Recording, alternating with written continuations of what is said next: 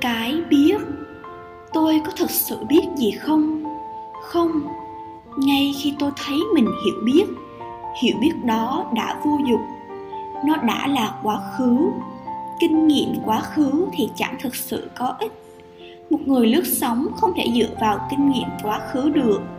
Anh ta cần có mặt với cái ván và những con sóng ngay lúc đó. Cái gì xảy ra ở thực tại?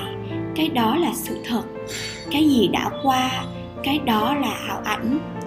Có thể nào lấy cái hiểu biết quá khứ để làm thước đo, để quyết định sự đúng, sai của thực tại không? Không thể nào.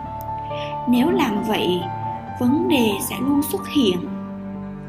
Tri thức tạo nên các tiêu chuẩn đánh giá và so sánh. Tiêu chuẩn chỉ tạo ra sự an toàn giả tạo. Đó là xiềng xích.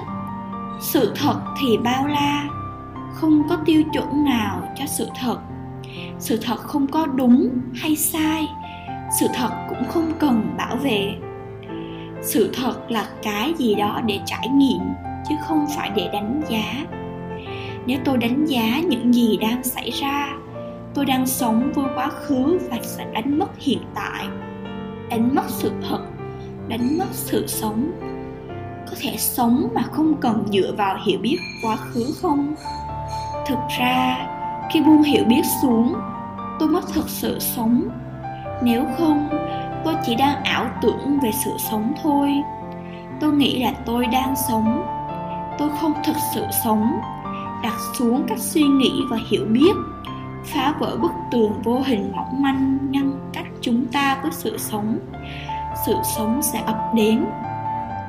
Không có sự sống ngoài thực tại không có sự sống trong quá khứ hay tương lai, không có sự sống trong suy nghĩ. Khi suy nghĩ, chúng ta bỏ lỡ sự sống.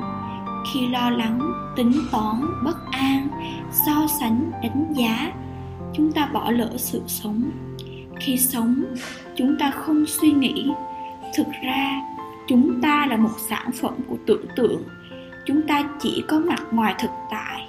Trong thực tại không có chúng ta chỉ có sự sống và sự nhận biết thuần khiết. Có một trạng thái tự thức tiếp nhận sự sống. Chẳng có chúng ta nào cả. Nếu có, chúng ta chính là sự tỉnh thức. Một trạng thái hiện hữu chung cho tất cả.